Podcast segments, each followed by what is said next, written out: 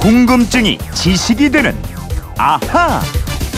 네, 재미있게 듣다 보면 지식이 차곡차곡 쌓이는 궁금증이 지식이 되는 아하 휴대폰 뒷번호 9280님이 신용 등급을 얘기할 때 1등급부터 10등급까지 있는데 낮은 숫자가 좋은지 높은 숫자가 좋은지 정말 헷갈립니다. 자세히 좀 알려주세요. 이러셨는데 에, 신용 등급이 궁금한 분에 대한 요, 요 이제 김초롱 아나운서와 풀어보도록 하겠습니다. 어서 오세요. 네, 안녕하세요. 본인은 신용 네. 등급이 몇 등급인지 알아요 혹시? 저 잘 모르겠어요. 좋았으면 좋겠어요. 대출 안 해봤죠? 예, 안 해봤죠. 좋겠다. 아직까지는 없었어요. 큰 돈 만질 일이 없었어요, 제가. 돈 빌리면 나와 이게.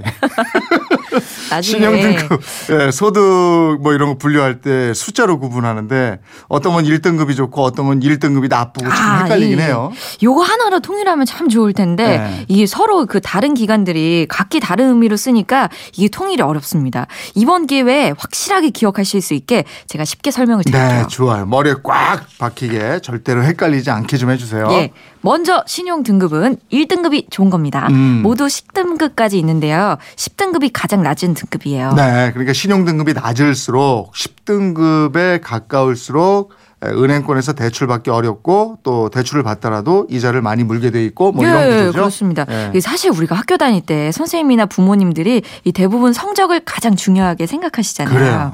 근데 사회에 나오면 성적보다 더 중요한 게 바로 이 신용 등급입니다. 네. 아무리 공부를 잘하고 학교 성적이 좋았더라도 은행에서 돈 빌릴 때는요 성적표 가서, 가져오세요 하지 않잖아요. 그렇죠. 누가 성적표를 예. 달라고 그래요. 예, 이러죠. 잠깐만요. 신용 등급 한번 조회 보겠습니다. 그러고 예. 아이고 저희 은행에서는 대출이 어렵겠네요. 이러거나 어 최저 이율로 대출해 드리겠습니다. 이러죠. 맞습니다. 그래서 이 신용 등급이 외우기 쉽게 학교 성적을 떠올리면 좋겠어요. 이 학교에서 성적표 받을 때 1등이 좋아요, 10등이 좋아요. 1등이 좋죠. 아, 당연히 1등이 최고죠. 대학에 갈 때 보는 내신 성적도 1등급부터 9등급까지 있는데 1등급이 가장 좋은 등급이거든요. 네. 네. 그러니까 신용 등급도 1등급이 최고고요. 9등급, 10등급은 가장 낮은 등급입니다. 아, 그러니까 신용 등급은 애들 학교 내신 등급과 같다. 네. 아니면은 학교 등수와 같다. 네 네. 1등급에 가까울수록 좋다. 이렇게 그렇습니다. 이해하면 되겠어요. 또 사회생활 할 때 신용 등급은 성적보다 중요한 게 이 성적과 똑같이 1등급이 최고로 좋은 거다. 이렇게 기억하시면 되겠고요. 네. 이 근데 이 신용 등급과 반대로 여겨지는 게 바로 소득분입니다. 음. 국가 장학금을 신청해 본 대학생들 또 그 가족들은 잘 아실 것 같은데요. 국가 장학금을 신청하면 소득 수준에 따라서 국가에서 장학금을 차등 지급합니다. 네. 여기서 1등급은 소득이 가장 낮은 분들입니다. 아. 그러니까 정확히 말하면 1등급이 아니고 1분이라고 해야겠습니다. 아, 예. 소득분위도 10분위까지 있던가요, 이게? 예, 기초생활수급자인 분들이 소득 1분이고요. 그 바로 위에 차상위 계층이 소득 2분위. 음. 그래서 소득 이 낮은 이 1분위와 2분위 구간이 학기별 최대 260만 원, 연간 최대 520만 원까지 장학금이 지원되고요. 이분들보다 소득이 좀 더 많은 3분위는 학기별로 최대 195만 원, 4분위는 143만 원, 5분위는 84만 원, 6분위는 60만 원, 7분위와 8분위는 33만 7,500원을 받고요. 네. 9분위와 10분위는 지원금이 없습니다. 아, 그러니까 9분이 10분이는 소득이 높고 돈을 잘 버니까 예. 국가 장학금을 지급하지 않는다 이렇게 되는 거죠? 그렇습니다. 즉 국가 장학금 지원을 많이 받으려면 소득 분위 숫자가 낮아야 하고 숫자가 높으면 지원을 적게 받거나 아예 받지 못하는데요. 이거는 신용 등급하고는 완전히 반대죠. 음, 그러니까 국가에서 지원금을 받는 소득 분위는 신용 등급과 반대다 이렇게 예. 기억해야 되겠고 이렇게 숫자로 등급을 매기는 게 또 뭐가 있는지 한번 아, 볼까요? 예. 네. 그 호텔 등급도 숫자로 매기죠. 아, 그렇죠. 예. 우리가 원래 무궁화 개수로 호텔 등급을 매기다가 지금은 외국처럼 별로 평가를 합니다. 네. 이 별이 한 개인 1성급 호텔은 호텔 중에서는 가장 낮은 등급이고요. 네. 2성, 3성, 4성, 5성으로 올라갈수록 시설과 서비스가 좋은 호텔입니다. 아니 요즘에는 6성, 7성급 호텔도 있고 막 이렇잖아요. 아, 이거 6성, 7성 이거는 비공식이고요. 아. 공식 등급은 5성급 호텔, 즉 별 5개가 가장 높습니다. 네. 그 이상의 별은 홍보나 마케팅용으로 붙는데요.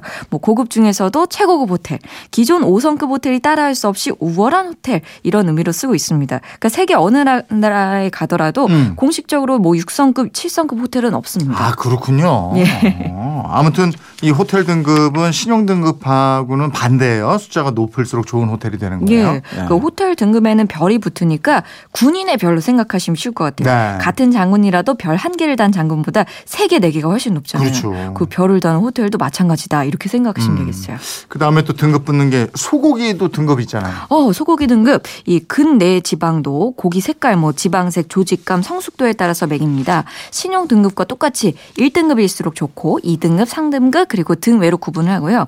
1등급 중에서도 가장 좋은 고기가 2 플러스, 또1 플러스, 또 1등급입니다. 하지만 이 등급은 영양 함량이나 맛의 절대적인 기준이 아니니까 또 개인의 취향이나 용도, 가격에 따라서 선택하시면 되겠습니다. 맞아요. 이게 주로 마블링 가지고 이렇게 하는데 예. 마블링이 기름이잖아요. 예. 그러니까 그거 말고 예. 예, 개인의 취향이 맞아요. 중요하죠. 예. 돼지고기도 등급 있죠? 예, 이 돼지고기 등급에는 온도체 등급 판정 또 냉도체 등급 판정이 있습니다. 온도체 등급 판정은 육량과 육질을 종합적으로 고려해서 A부터 B, C, D, E 등급까지 나누고요. 이 냉도체 등급 판정은 고기를 5도로 냉각해서 판정을 하는데 쇠고기처럼 근내 지방도 고기 색깔, 지방색, 조직감, 수분이 얼마나 스며 나오느냐 이 수분 삼출도에 따라서 원 플러스 원 1등급, 2등급으로 나눕니다. 아, 아까 개인 신용 등급 얘기했는데 국가 신용 등급도 있잖아요. 네, 이 국가 신용 등급은 주로 외국의 신용 평가사들, 무디스, S&P, 피치 이런 회사들이 매기는데 이게 좀 차이가 있어요. 먼저 무디스는 트리플 A, 더블 A1, 이 더블 A2, 더블 A3, 그 다음에 A1, A2, A3 이런 식으로 내려갑니다. 네. 그 다음에 S&P와 피치는 똑같이 매기는데 가장 좋은 등급이 트리플 A, 그 다음이 더블 A 플러스, 그 다음 더블 A, 더블 A 마이너스, 그 다음에 A 플러스 A, A 마이너스 순으로 내려갑니다. 네. 이게 국가 신용 등급은 다 기억할 필요는 없고 A가 많이 붙거나 1이 좋다 이렇게 알고 계시면 되겠어요. 예, 좋은 게 좋은 거죠. 예. 9280님 등급에 대한 궁금증 풀리셨어요? 예, 질문 고맙습니다. 선물 보내드리겠고요. 또 궁금한 거 생기면 계속 물어봐 주십시오. 지금까지 궁금증이 지식이 되는 아하 김초롱 아나운서였습니다. 고맙습니다. 고맙습니다.